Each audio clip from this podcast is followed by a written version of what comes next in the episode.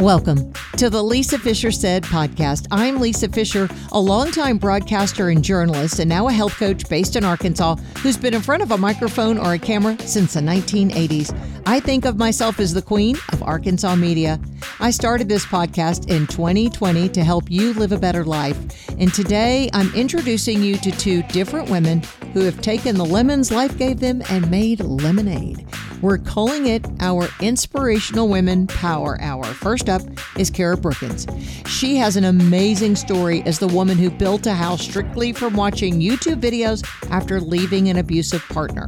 The second is Dr. Lauryn Lax, who was on the brink of death and weighed less than 80 pounds with an eating disorder, has totally turned her life around, and now she helps others. You'll get to meet them both right after this. I'm looking at some of the books right now that I've ordered from dogtalktv.com. It's a site where you can buy books about dogs, and the proceeds help the local rescues, especially here in central Arkansas. The author of many of the books and the brainchild behind the website is Pat Becker Wallace. She's a philanthropist and certified NADOI dog trainer. That's the National Association for Dog Obedience Trainers. She's devoted her life to helping find forever homes for the dogs, but also matching the right breed with the right owner which is paramount in her dedication to animals. She's loved animals all of her life, but helping the dog rescue organizations is her life's goal now. Some of you might recognize her as the host of a national PBS series is called The World of Dogs biography. She's now writing these books about dogs, partnering with authors to help educate your family, your friends, your grandchildren about the privilege of dog ownership. One of the books, in fact, on her website is written about the dogs at Heifer Ranch and benefits the ranch, which is west of Little Rock in central Arkansas. Go to dogtalktv.com I ordered some of the books recently. I'm donating them to my granddaughter's school. I bet you have some creative ways you can help libraries as well. Go to dogtalktv.com now, order the books, and know you're helping the rescues. The Akel family sure makes it easy to do things to your home. Who's the Akel family, you ask? Well, you must be new to the Lisa Fischer Said podcast because listeners Insiders know the Akel family is where Arkansas shops if there's any project for your home. And we used to say flooring because it's Akel's Carpet One, but now they need to say, and a whole lot more. Because did you know that at Akel's Carpet One, they do more than just floors? They can also be your first destination for complete kitchen and bath remodeling. They've got a full service kitchen and bath showroom, and you can go see it today. You can see the flooring options. You can see the Daltile. I love Daltile. We just built a home and I love Daltile. Another option that they have is they'll send out samples to your home. I know I'm a customer. They sent out samples one time to my home and I could choose from that. They make it so easy. What you need to do is go online and find them. They're not hiding. They're on all social media platforms or their website, akelscarpet1.com. She won most talkative in high school, and she has been running her mouth ever since. Welcome to the Lisa Fischer Said podcast with your host, Lisa Fischer. Okay, I've never had someone who got famous by building their own house, but I have somebody right now, and she's an Arkansan and Cara, tell your story. It is so inspiring. And that's why I asked you to be on today. Tell us your story. Well, thank you. And uh, yeah, it's a it's a crazy journey. I'm on the right side of it now. And it started with me and four young children from 17 to 2 who were in a tough spot. We had left a really bad domestic violence situation. And I was financially starting over. I was emotionally starting over. As a parent, I knew I'd made a lot of mistakes and we needed a place to live. YouTube was brand new. This was 2007. so I had this idea after seeing my first how to videos that maybe the kids and I could buy a bunch of supplies and put a house together ourselves. and we did. oh my goodness. So I, I, mean, I hope you didn't have a Lisa Fischer in here who's laughing, going, "What?" I hope you had people clearly had people that encouraged you and said, "Well, if there's a will, there's a way." And Cara, you've got the strong will, and you can make a way. I mean, did anyone in the beginning, did the people at Home Depot look at you and go, "Lady, they you can hire someone to do this. Obviously there was not a single person that looked at me and said oh this is a fantastic idea that's exactly what you should do Oh obviously um, but you know to me i think i was not coming from a normal situation i was i was kind of you know the rock bottom scenario Yeah. and to Yeah. me, at the time, it looked like the most obvious thing. It looked and felt like absolutely anyone who was in the situation I was in, who had gone through the things I had gone through, would see that this is clearly the best answer. So I see now that it was a little bit crazy, but at the time, it seemed perfectly logical.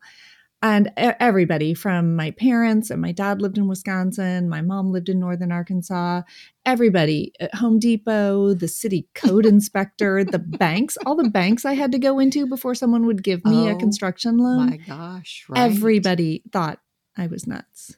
Except my kids. I mean, you kids kind of assume their mom is sane and has great ideas and is capable of doing the things she's telling you you're about to do. So the kids were all in. Do you have an engineering architecture brain? You would have to. You would have to see things in three dimension and understand layouts and buildings and uh, all the and materials, all that stuff, right? Uh, no, no, you do not have to actually in order to jump off on a crazy thing like this. No, I was a software developer. So for 20 years, I developed computer software systems as a senior analyst, and I was a fiction writer. So, and I was about Oh. 110 pounds. So you really cannot get more, you know, behind the keyboard, you know, Oh pasty white in the house than that. But, but I had done a lot of projects. And by that, I mean, like we made our own jewelry. Um, I would make a picture frame. I had used basic tools. You know, I'd used a drill. Okay. I'd used like a small jigsaw. I made a bookcase one time from scratch by myself. So I had some idea. You know, I thought I can cut a piece of wood. I can pound in a nail. If I do that a whole bunch of times, I'll end up with a house. Oh, that's the simplicity of how I broke it down.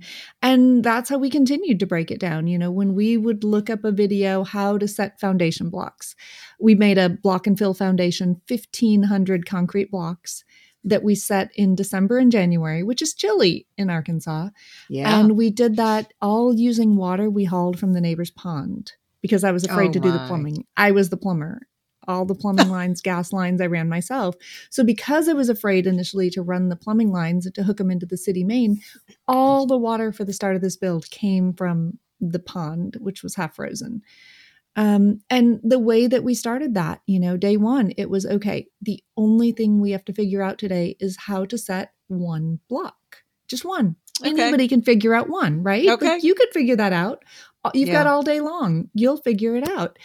And then after that, we just had to set one block 1,499 more times. That's how we built a house. Just figure out how to do it once and then do it over and over and over again. Yeah, And That- that- uh, I, I like your humility in the way you sim, simplistically break this down because we all know there's a lot more to it than that. That's why there are professionals who do this. But you again had enough resolve. You had enough. You'd had enough of your former life absolutely. that you said, "I'm never, I'm never going to be at somebody's beck and call and a victim that puts me in a circumstance that I can't get out." And you showed your kids something that all of us want to teach our kids, and that is to fight for yourself, your freedom, your autonomy, and I mean mm-hmm. financial freedom. You know the other things you taught your kids in this. It, it the, have you written a book on this? I have, yes. I, I was a Oh. fiction writer prior to this, but after I built the house, everybody wanted me to write the memoir. So I did. Um, that came out in 2017 and it came out all Okay. over the world. It's in a lot of different languages. It's called Rise How a House Built a Family. Um, and that has been optioned for film, TV, reality TV, um, multiple times, different options. So it's been you know, kind of a roller coaster of how we've started and stopped and written scripts. I worked with Nicole Kidman um, on a Wow. you know film option for a while. Um, so we've done a lot with that, and at the same time, we've done nothing with that. You know, a lot has Right. happened. I've I've learned a lot about Hollywood, um, but right now we have an option for a TV show. So we'll see if that goes into a TV series. Yeah just all of it is very inspiring. Okay so 2014 was a different landscape than uh, with social media and youtube than it is today. I mean now we've got tiktok videos that would probably teach you Right. in 30 second snippets right how to do it. What's the first video that you remember you recall that you found that you thought you looked at your teenagers and then you had littles too and you looked and you thought guys we can do this Yeah, you know, the the first video wasn't a house building video. The first couple of videos, like the very first video I watched was how to make a lemon Bundt cake. That was the first how-to video I ever watched. and that's probably And the most here- important one in my life but go ahead It, well, I mean, it is for a lot of reasons, not just because I'm a, a lemon fanatic and, and I love Bundt cake. So, I mean, for that reason, it was fantastic. but more importantly, here's how that impacted me. Um, as a software developer, I was really familiar with using the internet to learn things and just figuring Yeah. things out. I had that figure it out mentality. But what that video did is I had no intention of baking a cake or baking anything, but I watched a video Hmm. and it enticed me to get up and bake a cake. It pushed me into action. Huh. So from that, I thought, well, if a small video like that can have some kind of magic powers to pull me up to get me to do something at a time when I felt really stuck and unable to get up and do much of anything, then I bet I could use more of them to do something bigger. No, I didn't know what that was. I didn't know yet that I was going to build a house. But I typed in to YouTube, and this was 2007. YouTube started in 2005. So if you think 2007, Wow. we didn't have smartphones. I carried a No. Blackberry that didn't have a camera on it. right There was no such thing as a YouTuber, and everyone was afraid Wow. to show their face on social media. So it was like grainy video of hands doing things, you know, and sometimes it was the voiceover. dark ages It was terrible quality. And you couldn't watch it on your phone. So we built this whole house without YouTube on our phone. It was YouTube back at the house we lived in, writing on post it notes, carrying them out here. The world has changed. Um, but I had typed in like cheap houses. I mean, that's what I was looking for. I was looking for a cheap house. I was not expecting to build one. And, you know, of course, I saw some houses on real estate sites, and the kids and I could try to fix them up. But it is really hard to motivate yourself for a small goal. It's hard to motivate yourself to get hmm. up and fix up a lousy house to be a little bit better. Try to talk your kids into doing that, let alone yourself. So I needed something that would be inspiring and motivating enough that would get us all out there. Again, I didn't know what that was going to be. But of course, YouTube delivers. All these social media algorithms are fantastic. yeah And they started your next, you know, recommended videos would be Yeah. how to frame a wall, how to frame a window, how to set a foundation block. And I mean, again, it was hands doing things. So it was someone showing very simply, and they cut out all the mistakes. They cut out all the hard parts. Sure. It was Sure. hands successfully setting a block. And I figured I could do that. I mean, I was so wrong in thinking, you know, how hard can it be? It can't be that complicated. It was brutally hard. Um, it was exceptionally complex. Every single thing we did. Um, we stepped out here not having any idea how to do it, doing it wrong multiple times, cutting it apart, doing it over, laughing Do- at okay, ourselves, you did have do-overs doing then. it again. Uh, okay I mean, I say we did everything 100% right after we did it all the other ways. Right. Um, you had Yeah. a 17 year old at the time. That that's a pivotal age. It, it, it that is that a boy? Okay, A girl, Um, 17 year old. that's a girl. Uh, that was a girl. Yes. Okay, that's well, it's a pivotal age for both sexes at that point. Right. You know, they're kind of sullen and sulky, and if their life has changed, y- you ripped out the rug out from under them in that you had a, a paradigm shift. You know, they're thinking teenage years are getting the whatever car the kids are driving. You know, I don't know anything about cars and doing all these things, and you're like, no, no, no, uh, Mama's going to need you. I'm going to need you to hammer some nails. How did she take it? I know it. I, I know where she is now because I, I don't know, but I'm saying I know it taught her more than any classroom, any book could teach her. But how did she take it? And then what did she turn her life into? That was almost 10 years ago. Yeah, yeah, uh, fifteen. We've lived in the house almost fifteen years. Oh, oh, that's right. Because crazy. you, you got about. you got famous like in twenty. Yeah, in, in twenty seventeen is when the book came out and the story okay. went global in twenty seventeen. Okay. That's right. So the timeline is, is different. Right. Okay. Right. Um, yeah. So the oldest was Hope, my daughter. Um, she was seventeen and very much a girly girl, not a not a construction yeah. fanatic in any sense. and um, she was actually like the lone holdout in that she was the only one who was resistant initially to the idea, and that she was like, maybe maybe we should maybe we should not build a house. Um, but here's how I sold it. And the other kids were okay, the kids were 17, 15, 11, and 2. So toddler on the construction site the whole time. The only man wow. on the construction site was my 15 year old son. And oh. um, the way I sold it and I didn't, you know, I wasn't intentionally, um, you know, frauding them or anything. I gave them the option and we voted on this. And the option was we could take the money that I could qualify to borrow from the bank and we could buy one of these fixer upper houses. And over the next couple of years, before they went off to college, we could fix that up. Now, the big difference was that house, if I was buying in the same school district, we could not afford for them each to have their own rooms. Two right. girls, two boys. Um, okay. Or, or we could take all of that money and we could just buy the big pile of supplies. We could build it ourselves, and they could each have their own rooms. We could design the house ourselves because we designed it. We drew the blueprints ourselves wow. at the dining room table, saved a couple thousand dollars by DIYing it. Um, Absolutely. Um, and the kids voted um, they voted and they all, uh, with some hesitation from Hope, they all voted to build our own house. Um, and we all felt like we could do it. We sat down, we watched videos, we researched, we wanted to build a super energy efficient house. And of course, initially it was, you know, we were going to have trap doors and secret passageways and a zip line, you know, not all of that. Right, happened. right. And but, Harry Potter um, and right. Uh-huh. But right, exactly. Well, we did build the little cupboard under the stairs. We did get that. Oh, um, good. got the Harry good. Potter cupboard. Yeah. But, you know, that's how it started. And there was some hesitation at first. But once we got out here, and you have to remember these kids were not normal kids, right? They'd been through a lot. Yeah. Um, they had been through some really devastating, traumatic situations in which they had no control of their own lives. They had straight A's, they cleaned their rooms, their lives wow. from the outside looked just perfect. They were exceptional wow. children but they overcompensated in all those areas of their life they could control because of how much yeah. of their life was out of their control.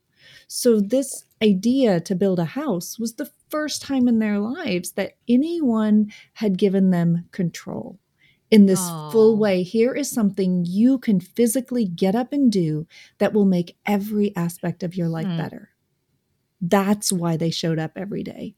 That's why they came out here and the therapy. I mean, hit things really hard with a hammer. Like there is some therapy in oh, that. Absolutely. And and the physical yeah. aspect of the physicality of building something that you can stand in building something that much bigger than yourself. I mean, there's there's nothing that could pump a person up as much as that.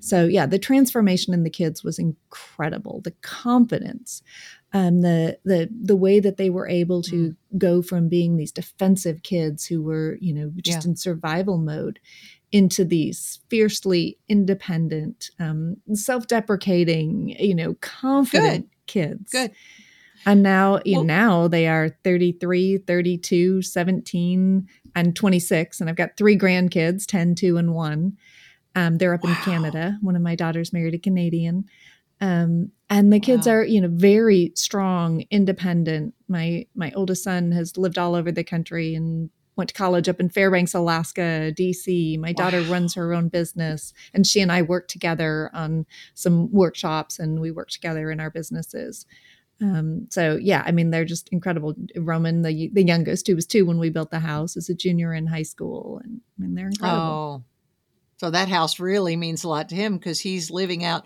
It's all he remembers. That's all he knows is that house. Right, right. Yeah, you know it's it's interesting to think how that played out because he's two when we built it. So when we started to have a lot of media and we're doing talk shows all over the world and have film crews coming through our house, um, Roman doesn't remember it. So he feels a little bit excluded from that, right? You know, all the kids have a story.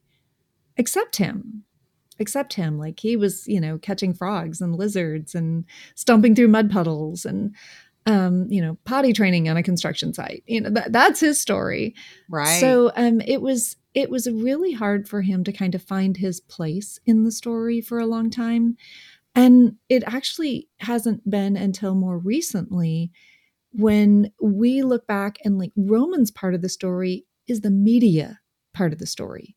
Like Oh, that was his Yeah. thing to get through. That was, I mean, in a lot of ways, like that's traumatic. Um, you go Mm. Yeah. through bullying to have your home open. You've had your home open before for people to come through.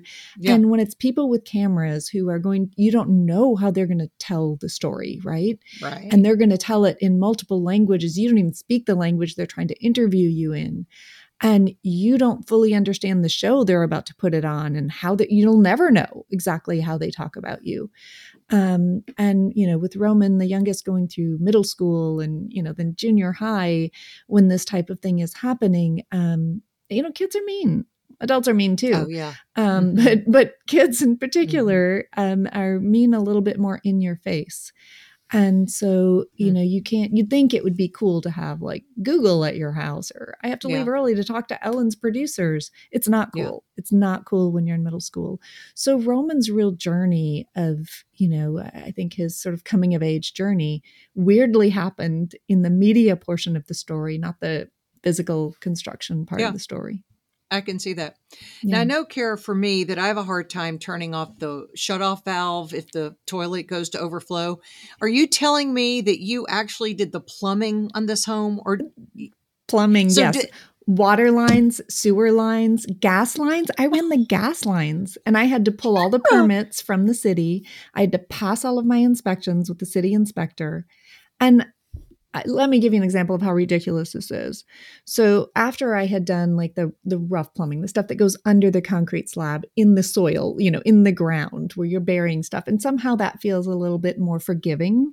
I don't know, it really isn't, but it feels that way. You know, it's all outside. but once I I pulled the permit and I'm going to do the interior plumbing, like the water lines all through the house. I've never even seen water lines inside the walls of a house. I don't even know what they're supposed to look like. right?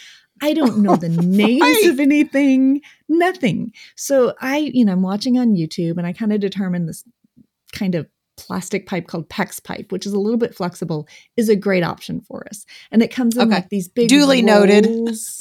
Okay. Yeah, I mean, I I don't. It it seems like all the plumbers are using it. It's a new thing Okay. at that time. And so I go to the plumbing store and I I I don't even know what to buy. I have walked through the house with a piece of paper and a pencil and just been like, okay, the water all comes in in this one place. And then I trace up through the walls with my finger. Okay, it has to turn left here. So I need something to make a pipe turn left. It would look something Right. like, and I draw a picture of it. And then I need something to tee to two different directions. And I draw a picture Oh of what I oh. think that might look like. And Oh, then my. every time in my head I come to one of those places, I just put a hash mark. So I need like five of these, seven of these. okay, You know, I've got this many faucets. And I just like put all this on a piece of spiral notebook paper. And I walk into a plumbing store and I'm like, okay, you know, I'm building a house. These are the things I need. And I'm showing the guy at the plumbing store this. And he's like, he just keeps saying, ma'am, like, please, you know, send your plumber in, you know, send your plumber in. And I have a two year old on my hip who is stringing Froot Loops onto a piece of my hair. And Oh I look him dead in the eye and say, I am my plumber. and the plumber. Um, and this poor guy has to help me. Oh like, and he's like, well, we we can't tell you exactly what to buy. It's like a plumbing warehouse and nothing's returnable. So I need to get it as oh, right Oh, as possible, right? And so they won't advise me because, you know, then I'll blame them if they get it wrong. So he is trying to help me Oh. out, but like trying to help me out in a way that he's speaking in code. So he's not technically advising me. It was Got flat it. out ridiculous. And then we came out here and we, you know, I figured we need to take everything through the house, the, the pipes through the house, pass everything that needs water, go up to the attic where I was putting in a tankless hot water heater, so and then you go back physically down did all past this. Oh, yes, we physically put all of the lines in, connected all the I'm faucets and toilets and all the things after we'd done the sheetrock and everything. Is it a Yeah. two story home? It's a full two story house, 3,500 square feet, um, That's- five that's bedroom, three bath, three car Wow. garage, shop. Yeah, it's a it's a house. I'm sitting in So the you library s- now. I, this Okay, is my yeah, you- library a in the house. I still beautiful live library. In, I So- still live in the house.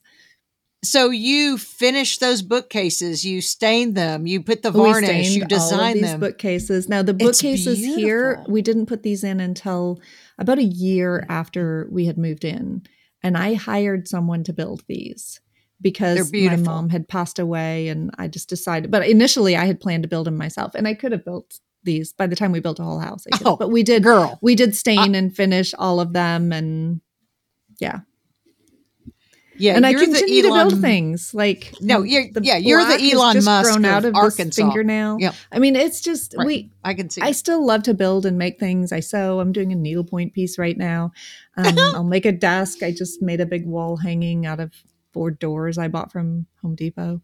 Um, there's always a project happening at my house because you, once Do you feel like realize- the house? once you pass a mindset of literally anything I can conceive of, I can eventually figure out.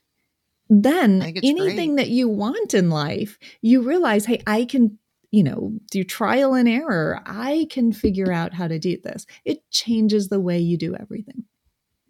Do you feel the house now is too big for you because your nest is smaller and you just have one at home? Yeah, you know, so I thought that. And I think I especially thought that before COVID. Um, and when we first built the house, I thought I'd live in it until the oldest kids went to college. And I didn't Yeah. expect I would be building my entire business around a house. Yeah. Um, but then during Yeah. COVID, the kids could come home when they needed to, and some of them did. And um, and I just thought it's a nice home base for them to have and for me to have. Good. And I don't think I'll always live here. I don't think that at all. Um, you know, this project was not actually about the house. It wasn't about the physical house.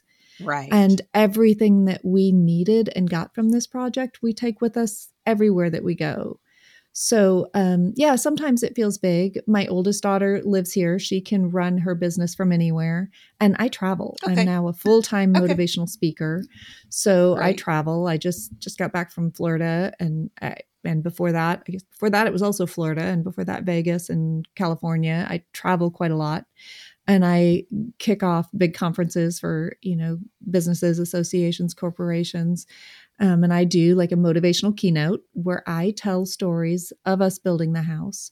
And I tell them based on the theme of the conference, you know, so whether it's teamwork, leadership, resilience, I tell stories that will fit with their conference theme and um, kind of give them a little motivational push as they start off. And sometimes I'll close a conference instead or, and, or do an additional workshop. But that weirdly has become my full time job. And I didn't see that coming.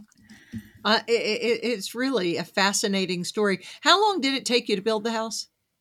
Well, I had a nine month construction loan. I borrowed all the money to build the house. And for some crazy reason, they saw me as a high risk. I mean, go figure. right. so, as a high risk, they only gave me nine months. I worked full time. I was developing software eight hours a day in an office in Little Rock the whole time where I was building the house. The kids went to school. Um, and I went into the office super early so I could grab the kids from school, you know, at three, three thirty, go home, change into construction clothes, and hit the construction site. And literally working by the headlights of the car, you know, in the early months before we had electricity out here, and working till two in the morning, um, over and over and over again. We were here every day, all day through some of the night. Like, I don't know. There were not a lot of neighbors where I built the house. Now there are, but there weren't when we built it. There were a few. And I don't know how they went through that without like calling the police. I mean, we're out here at 2 a.m. firing up power tools. Like, Unbelievable. who puts up with that? But they did. Un- thank goodness. They were so kind. And um, yeah, I mean, 2 a.m. I'm firing my, up an arc welder in my garage or, you know, a nail gun with a compressor. Can you imagine? I would strangle somebody. I know. Right. But know. um uh, we and it I never it.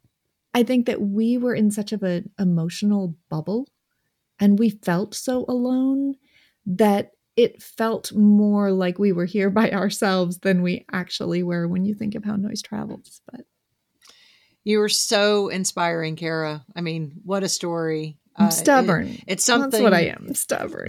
Uh, no, I I was honestly thinking the whole time. I bet she was hard to raise because you truly people who have resolve are hard to raise as children and young adults, but they make an amazing adult.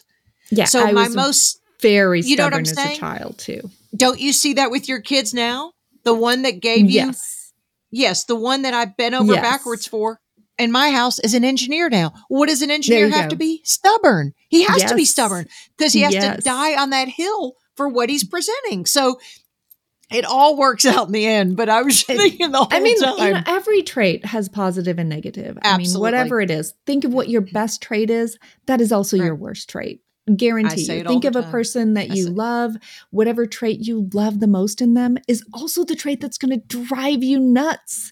Every trait Girl. has a flip side. Right. And I think, you know, when you look at stubborn, that is how I built a house, without a doubt. But it's also how I got in a position that was so low I needed to build a house, right? Because yeah. I stayed in a bad situation because I was stubborn yeah. and determined I can fix it. I can make it better. I, and I'm also an optimist, which is a dreadful thing to be. And for whatever reason, it'll never be beat out of me. But I'm an incredible optimist. And I always think, I wake up every day thinking today is going to be amazing. Today, everything is going to go right. And in a way that kind of whitewashes over the bad things that have happened. Mm-hmm. And when you're stubborn and determined that I can push through this, I can make it better. I can work hard enough. I can put in longer hours. I will do what it takes to make this better um, yeah, it does take you to great places, but it also will keep you in some bad ones. So know yourself. Well, know yourself. Part of uh, you have physical beauty, but part of your beauty is also your humility. Well, I mean, I I have lived through some really tough things. I have made some just atrocious mistakes.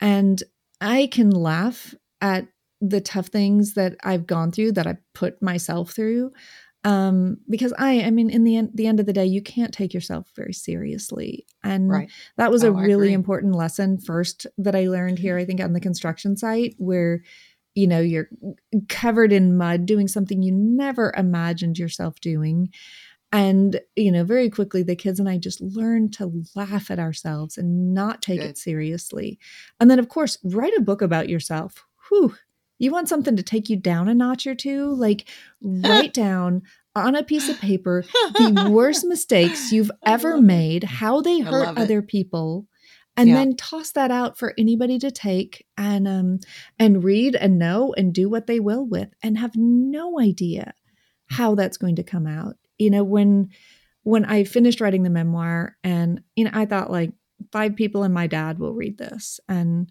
I was wrong because my dad never read it, but um, you know, a lot more than five people did.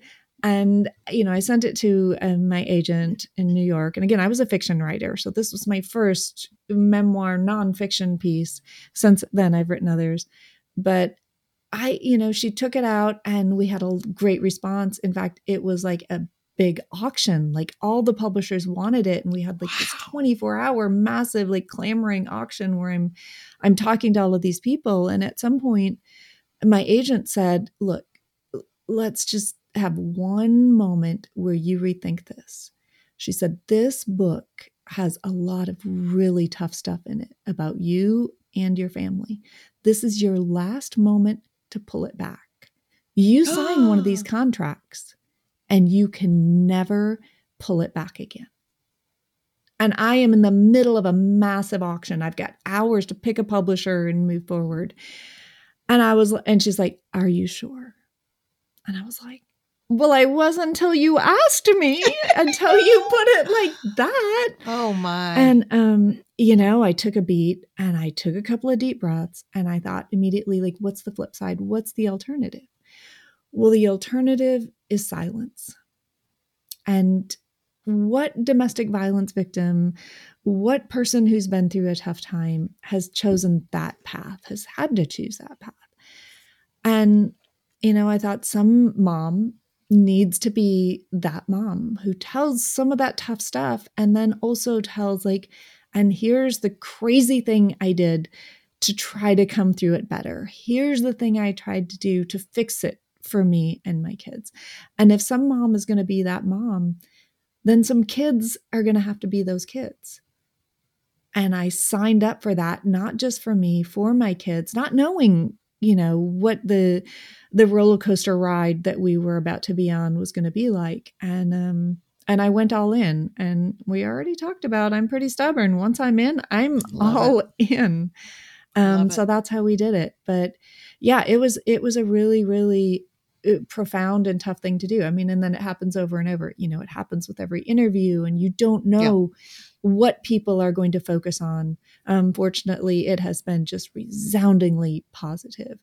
But you have to sign that again when you sign your life away on a film contract. And you are literally signing your life over um, for somebody wow. else to mold, to manipulate. Wow. Signing your children's lives over to be molded and manipulated. Yeah. Um, and to recreate their image in a way that it doesn't matter what the truth is, that is how they will be seen for the rest of their life. Um, right. It's a tough thing. It's a lot of really, really tough decisions. And I don't believe a lot in regret. I mean, I will take a moment to say, well, that was a dumb idea, Cara. Um, but then I'm very much about, okay, what do we do next? How, you know, let's look forward, not back and, and charge ahead. So that's how we've done this. Lots of mistakes along the way through every single part of it, even getting up on a stage for the first time when I was not a public speaker. Um, and just little by little, like figuring out how to do it, laughing off the mistakes and charging forward. It's a great story. I want Tina Fey to play me when you do the or Will Ferrell because I love Will Ferrell. Oh gosh, yes, yes. Well, and then what if great. on, I mean, what if on like cocktail party game come to real life, I, right? I, like I know, who would play right? you in the story of your life? Like I, got to actually meet so many cool people, um, and talk to people and consider. And you talked to Sandra Bullock, and you know, it was yes. just a really, really yes. fun thing. And who knows? Like, I don't know what will happen next. I don't even know what I want to happen. Um, right. You know, there's a big part of me that just wants to stay the heck away from Hollywood, except maybe with some of my fiction stuff. Um, yeah. But, you know, it's a tough space. And I, I, have a new book that just came out in April that is uh, oh. Unstuck. And that is okay. my ninth book. And it's all how to get unstuck.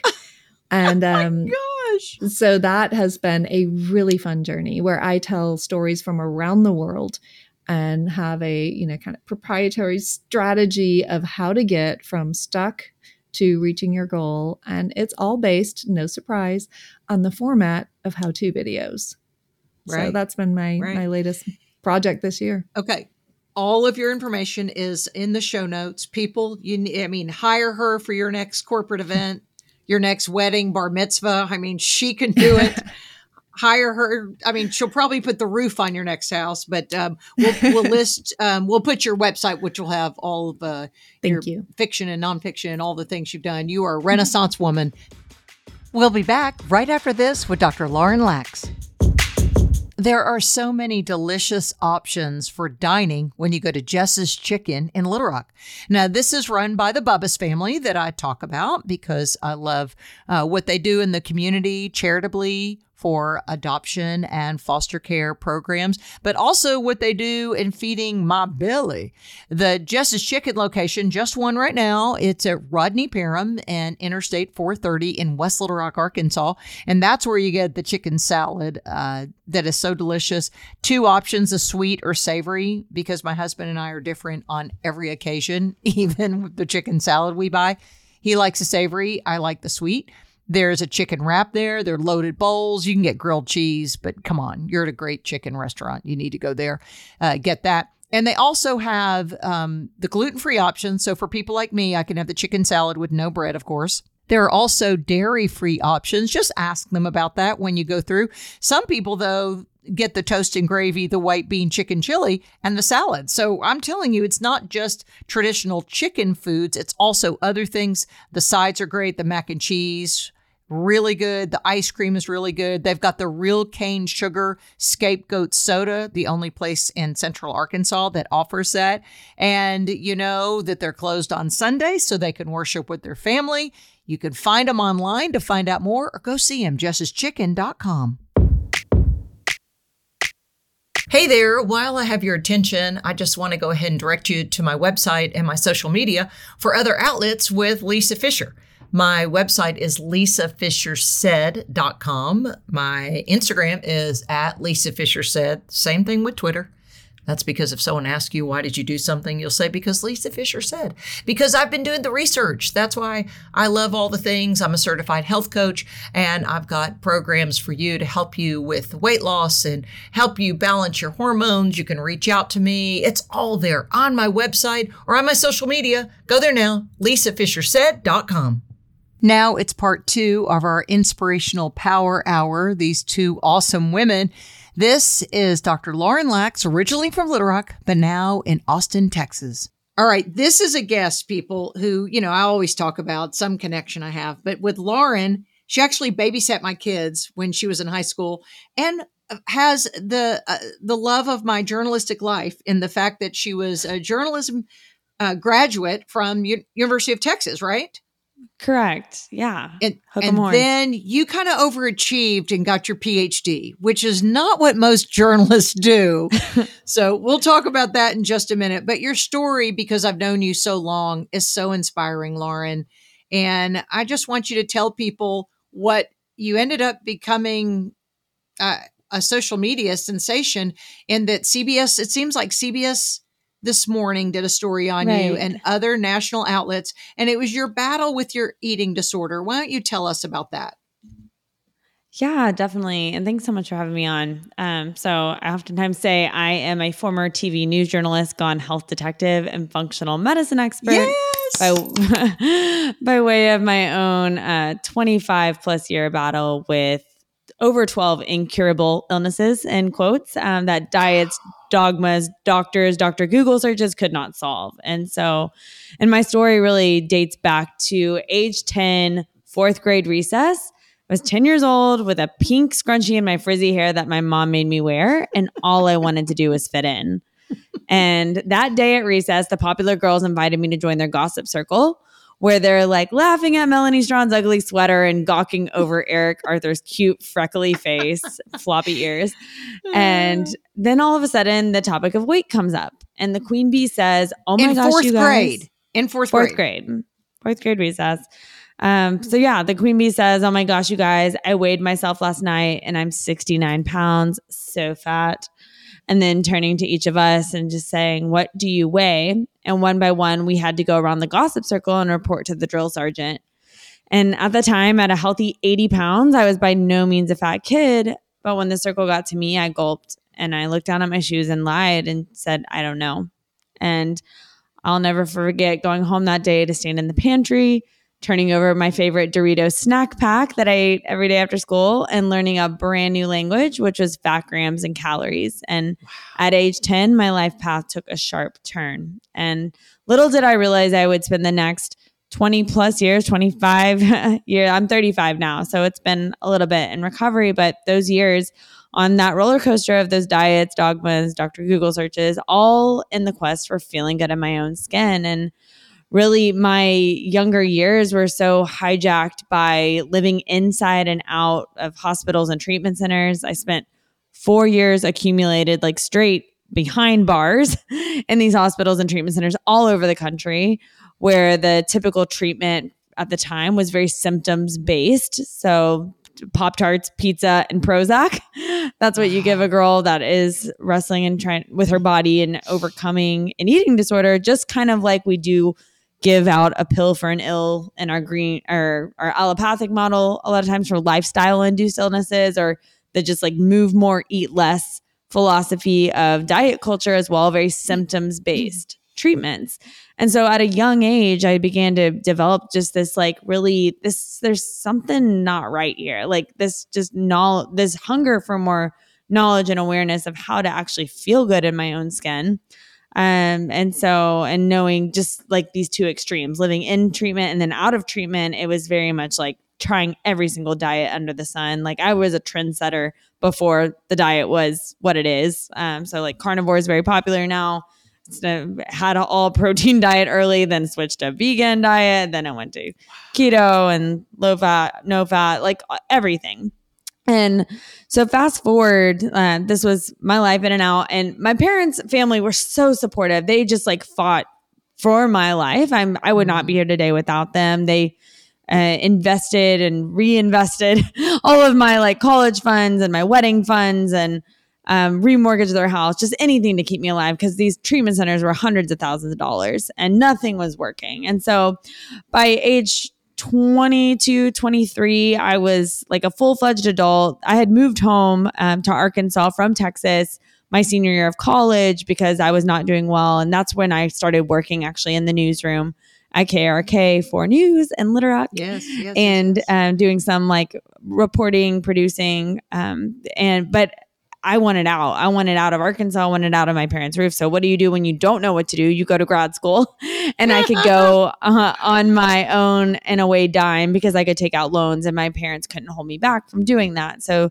they let me go. Went away to Nashville, and I was studying, uh, getting my doctorate in occupational therapy. I had no idea what I was going to do with that, but knew I just like it was a change and thought, you know, if I move somewhere, maybe life will be different. Little did I realize our we can run away, but if we haven't really healed or cleansed like what the real root causes are, they're going to follow us. And so, um, fasting forward to age 23, the day before my second year of grad school is supposed to start, I step on the scale like I did every single morning, only to see a number I had not seen since I was that 10 year old girl, uh, actually 79 pounds, so one pound less. And uh, for the first time in my life, it scared me. I, there was not my parents standing over my shoulder no doctors telling me what to do. It was just me and my body feeling like it was breaking down. It explained all the chest pains I'd been having, the severe gut pains I would have anytime I ate anything. Like I was eating probably 500 calories at this time,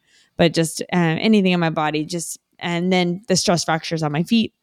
So I'll never forget praying on my way to the gym that morning, getting in the car and just saying, God, help me make a change today and praying that out loud and thinking, help me eat a tablespoon of almond butter more, or help me work out 30 minutes less on my Stairmaster. The littlest things that I thought would make the biggest of differences. And when I got to the gym that morning at the YMCA around 5 a.m., not one, but nine other strangers walk up. And there are nine fellow gym goers that stepped in and spoke up and said they wanted to help and said, you know, hmm. good morning, Lauryn You've been on our hearts. and they did not know me from Adam. They knew nothing about my backstory. They just saw this girl every day slaving away for eight hours a day in the gym on her Stairmaster. Eight hours?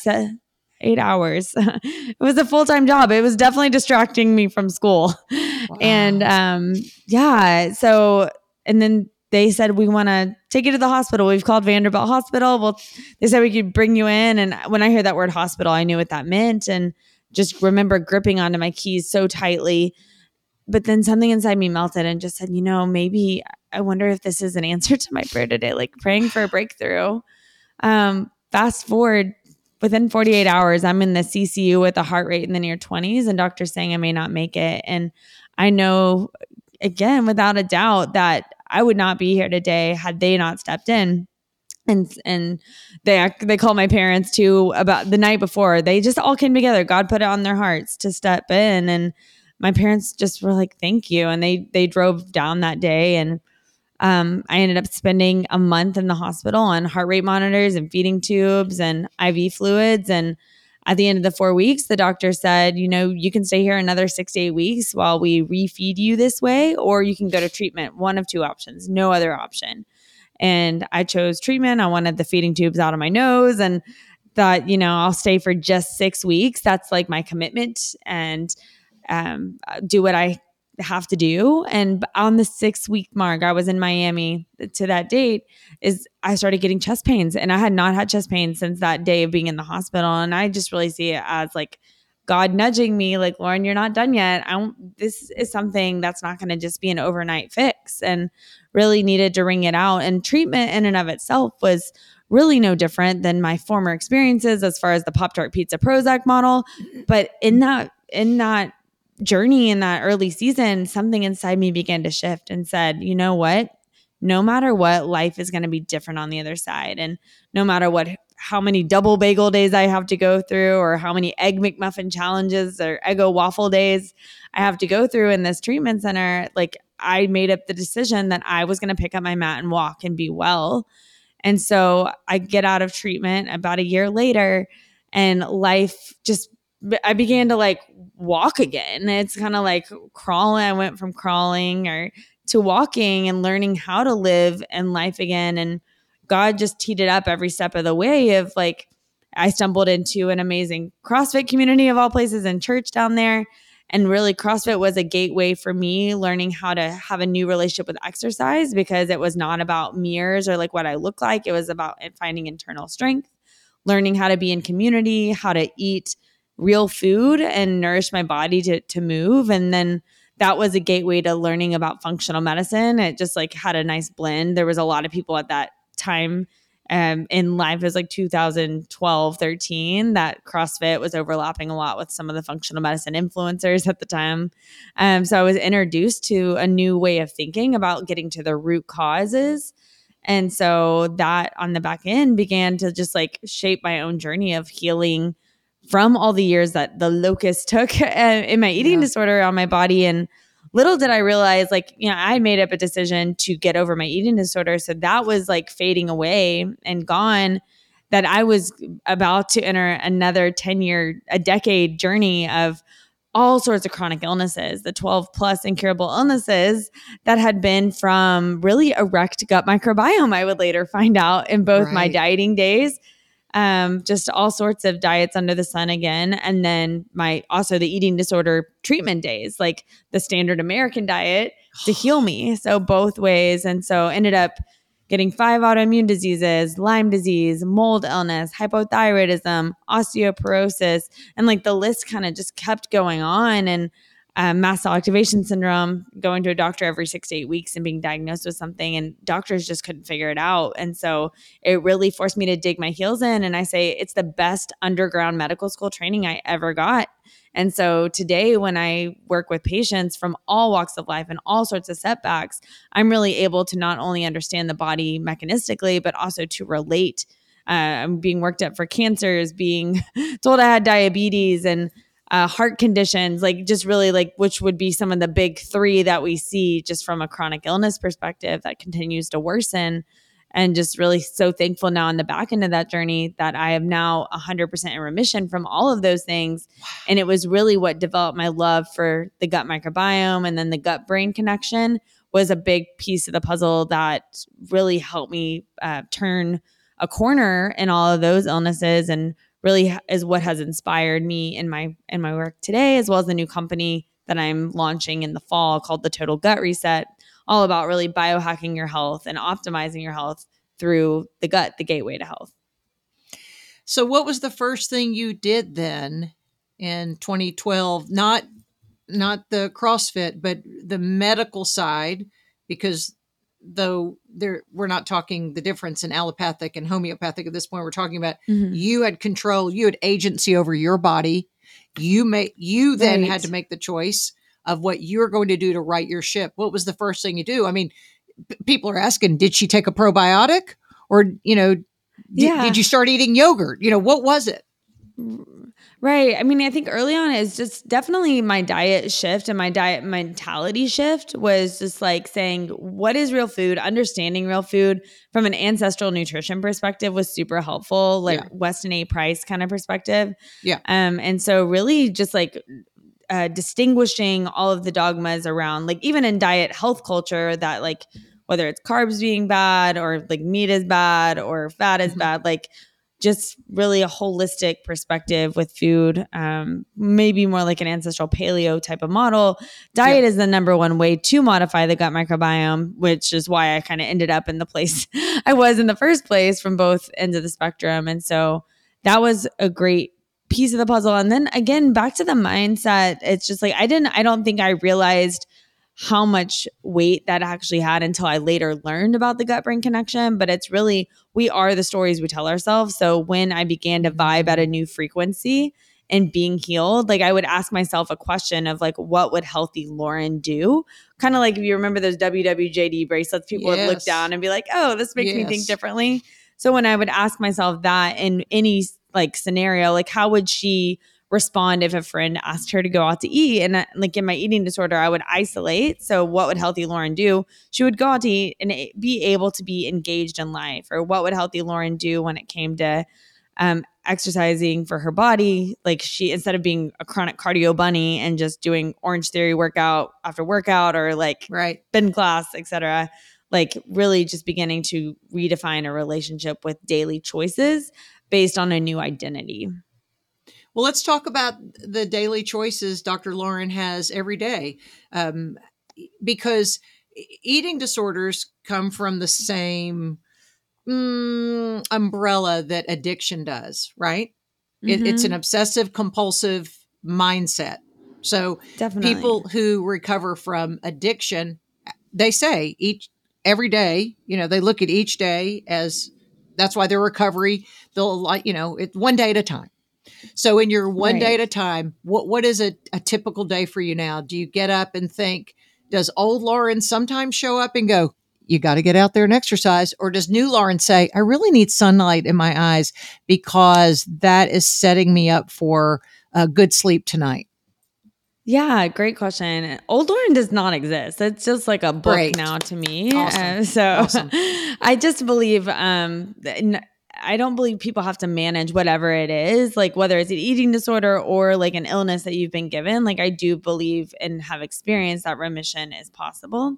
And so like that's where the identity work came in so early. And so today it's really just like I wake up so energized and jazzed for the day. Like most days I just bounce out of bed and I think a lot of my high vibes for life is what drives a lot of my energy in my life. I think low energy is probably the number one complaint or chief thing that a lot of my clients come to me wanting to fix regardless of like what it is they're wrestling with like whether it's thyroid condition autoimmune condition mold eating disorders right. like they would love more energy and so i have a very just like zest for life in the basics of most basic of things so i mean it's starting the day off habitually i usually wake up about 5.30 or 6 and then always start off with putting good things in my mind. So I don't look at like social media or Instagram or um, email or text until I've put eaten something good for my mind, um, as well as hydration. So with good, good filtered quality water, lemon, sea salt. And then I move my body in some way, and that can vary uh, on the day, but just whatever's feeling. If do I feel like doing a power yoga class today? Do I feel like going to Barry's boot camp? Do I feel like going to CrossFit? Do I feel like just going to the gym and lifting, but something to just get a flow in? And that really sets the tone then for the rest of the day. Um, I guess from a habitual. And then just throughout the day, my day is really governed by like optimizing, putting on my oxygen mask in order to ser- like be of service to the world in my best capacity. So health choices come very naturally to me today where I usually am going to take a midday break of some sort to like get into an, another flow, whether it's going on a walk with a friend or doing a yoga class if I didn't do it earlier. And with the sunlight and sun exposure throughout the day, just I'm very mindful of getting that in. In the, in the evenings, not using artificial lights, right. using blue blockers actually on my screens throughout the day, um, eating regular meals um, just to keep blood sugar balanced I, and keeping I probably eat every five to six hours. Now my blood sugar is that stable, but making sure protein is a center of the meal as well. And um, yeah, just like making sure I have a really good balance of work and play in my days as well. I don't know if you disclose this, but do you tell what your diet is now? Do you have a certain diet? Or are you saying it's more of a paleo ancestral? Yeah. Okay. I just say just eat real food. Like I really right. um yeah, I've even there was a time where it was more autoimmune protocol because of all the autoimmune. Right. And I've been able to introduce every single food that I wanted to introduce back in. Uh, just when I decided I was I wanted to introduce it back in, and that's kind of where the mind and the body also can yeah. meet. I work a lot with folks that typically they're eating like five to ten foods with chronic illnesses as well, not just eating disorders, but like where they've developed yeah. a fear around foods. Um, yeah. Have you reversed all twelve of those conditions? I have. I just got back my osteoporosis report. Like even just last September, I got a DEXA scan and I was at negative 3.8, like a Z score, T score, um, which is os- like 70 year old bones. And my most recent one was negative 1.4, which is like kind of unheard of of a reversal. So like osteopenia zone. Right. And yeah, it's just really cool what the power of, well, holistic living can do. That's right. And the power that you don't have to take Fosamax, that you need sunlight. Oh, yeah. And it, it, this this is what I tell people all the time because um, because of my age group, women, there are more prescriptions the older people get. So I, yes. I'm sitting with women a lot of times in their 50s and 60s and learn their list of medicines is this long just because a doctor said. No, nobody's even yes. there. There might not even be a diagnosis. Well, you just need a statin because your cholesterol is 201. I know. You might need Fosamax because you're blue eyed and you're um, small boned. You know, there are things that set you up for osteoporosis. Exactly. And I always say that if God gave us so many things to feed and nourish us, sunlight is this magical thing that people have run from. And so I uh-huh. know by the clients I see that sunlight, removing sodas from their diets, um, weightlifting, you know, lifting heavy weights are three things that I always tell people. But what what do you think did it for you to reverse that osteopenia or osteoporosis?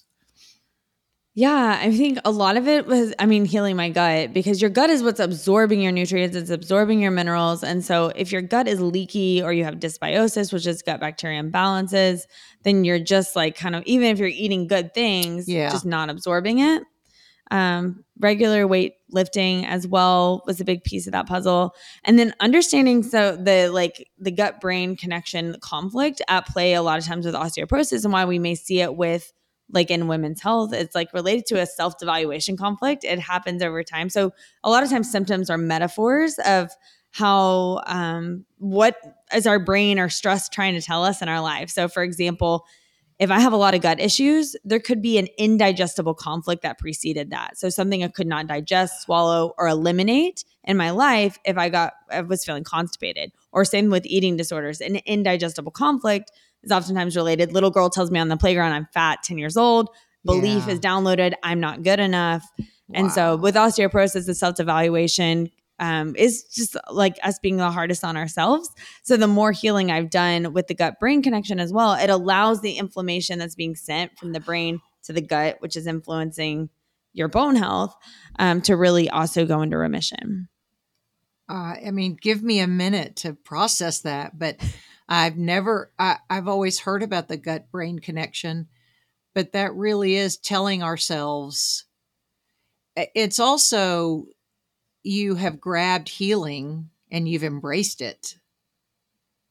And mm-hmm. don't you think people who follow a strict allopathic model of what their doctor says, like these people, just these in the last few weeks, for me, these two women in their 60s with this long list of medicines, who then I, I can't, I, I give no medical advice. They've eliminated the medicines going, well, I really didn't need um, uh, the acid reducer, you know, whatever that is. Yeah. Or I didn't need the so and so.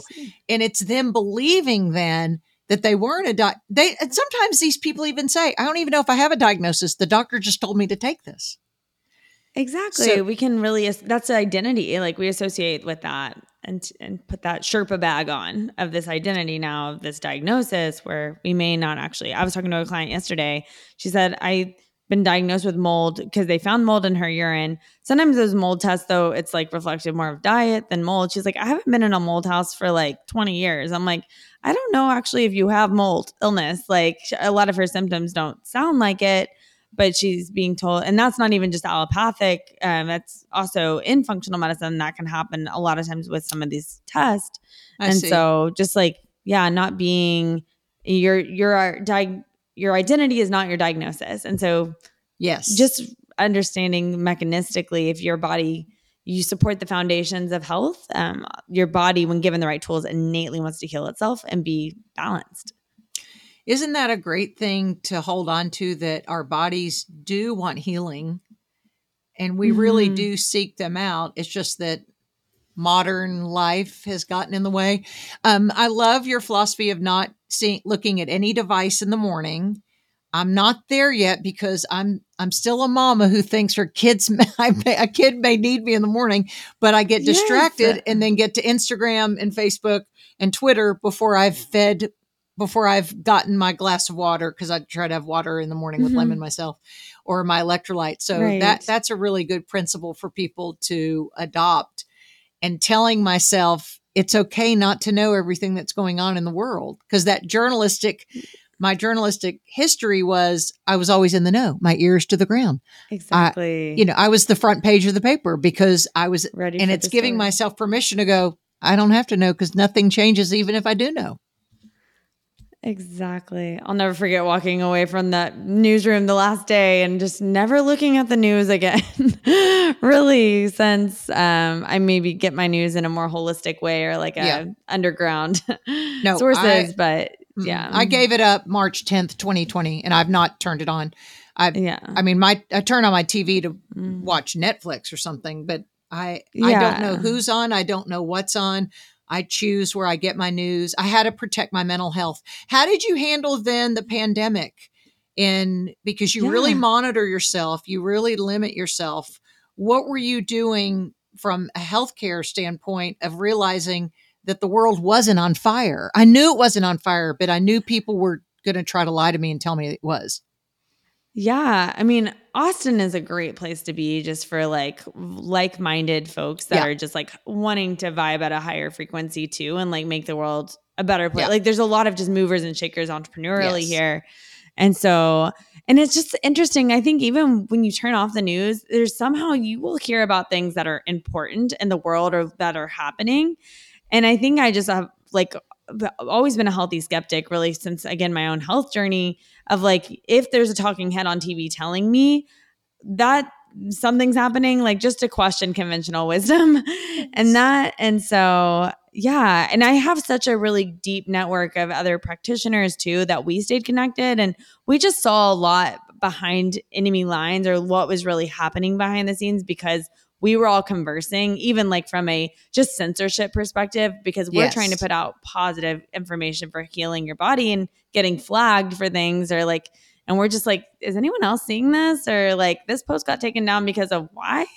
And yeah. so it, there was just like from the beginning, early on awareness and questioning. Yeah. And that's also um, journalistic skepticism that you either have or you mm. don't. Um, yes. Other, other people who have that are like lawyers to have a skepticism about them. You know, sometimes mm-hmm. engineers will because of just the way their mind is. So I'm neither one of those, but my journalistic skepticism would always go, how come no one else is asking questions? Exactly. That's what surprised me. And and I guess that's one thing I'm sure you try to incorporate with your clients as well is just saying, I'm not, you know, I can't give medical advice as a health coach. Maybe you can, but it's saying, I'm not giving you advice. I just want to make sure you're informed about the decisions yes. you make. Empowering you. yes, just to say, and then say, you don't have to take every shot that is offered to you. Just ask questions. I, yeah. I don't care if you do or not. I don't get a commission either way. The government does get a commission if you do take it, but that's a whole nother story. um, right. Exactly. Tell me about your course that comes out in the fall. Yeah. So it's really, if you can imagine, Weight Watchers meets gut healing. Weight Watchers was designed for the baby boomer generation. Uh, Total Gut Reset is designed for a generation that is seeking holistic health solutions and to take their health back into their own hands. And it's not just about weight loss, it's not just about digestion. It's really the gut being the gateway to health. And so if you have a condition or not a condition, just symptomology, I would love more energy. I would love to be able to put on some lean muscle mass. Um, I would love better brain health, um, etc. Like you are going to be able to find that through a total gut reset. And so it's really going to be a guide guiding program for people to optimization in that regard and then there will there will be a book and supplements aligned and just continuation of products that I'm engineering. Okay, will that be on your website? It will be at totalgutreset.com and it'll be linked through drlauryn.com as well, which is my current okay. website. Okay. Well, we will send people to that. Can we pre-order now? Um, it should be up in the next month. So depending, okay. I guess we're in May right now. So yeah, it'll be on Amazon we're, for pre-orders. Okay. Well, um, we will post when this posts. Um, it's a month or so before this will even air, Okay. maybe June or July. Perfect. So by the time people are listening to this, Yeah. it may be ready be because I'm definitely going to sign up. Um, I've been working on my own health journey, just like so many of us, and it's neat to see that um, the mentality, like you said, the gut brain connection of healing, of visualizing my healing, seeing that I'm not my diagnosis. That's all great positive information. Lauryn, you are so inspiring. You have just, I was crying for the first, I'm not kidding. I get choked up saying it the first eight minutes of you talking because I remember that little girl. I remember that little girl. I remember you since you were 10 and Mhm. seeing what you've done now 25 years later. Listen to me. I can't even talk. Yeah. Watching you grow. You. And I always knew you were such a high achiever and so bright, but there are a lot of high achievers who are bright, but it's the ones who make the difference or the ones who invest in other people. And um, you're very generous with your time and wisdom for people, and that's what will make the difference for their future. So, thank you, thank you for doing this podcast, and thank you. Love people, Lauryn, and it shows. Yes. Well, thank you so much. And thank you for having me on. This is super special. And yeah, just the work that you're doing in the world too is just really inspiring. I just love where you've taken your yeah career as well as just how you're helping people too. Thank you, thank you. Great job today. Thanks for listening to the Lisa Fischer Said podcast. Be sure to hit subscribe and download all the episodes and leave a review, won't you? The Lisa Fischer Said podcast is produced by ClantonCreative.com.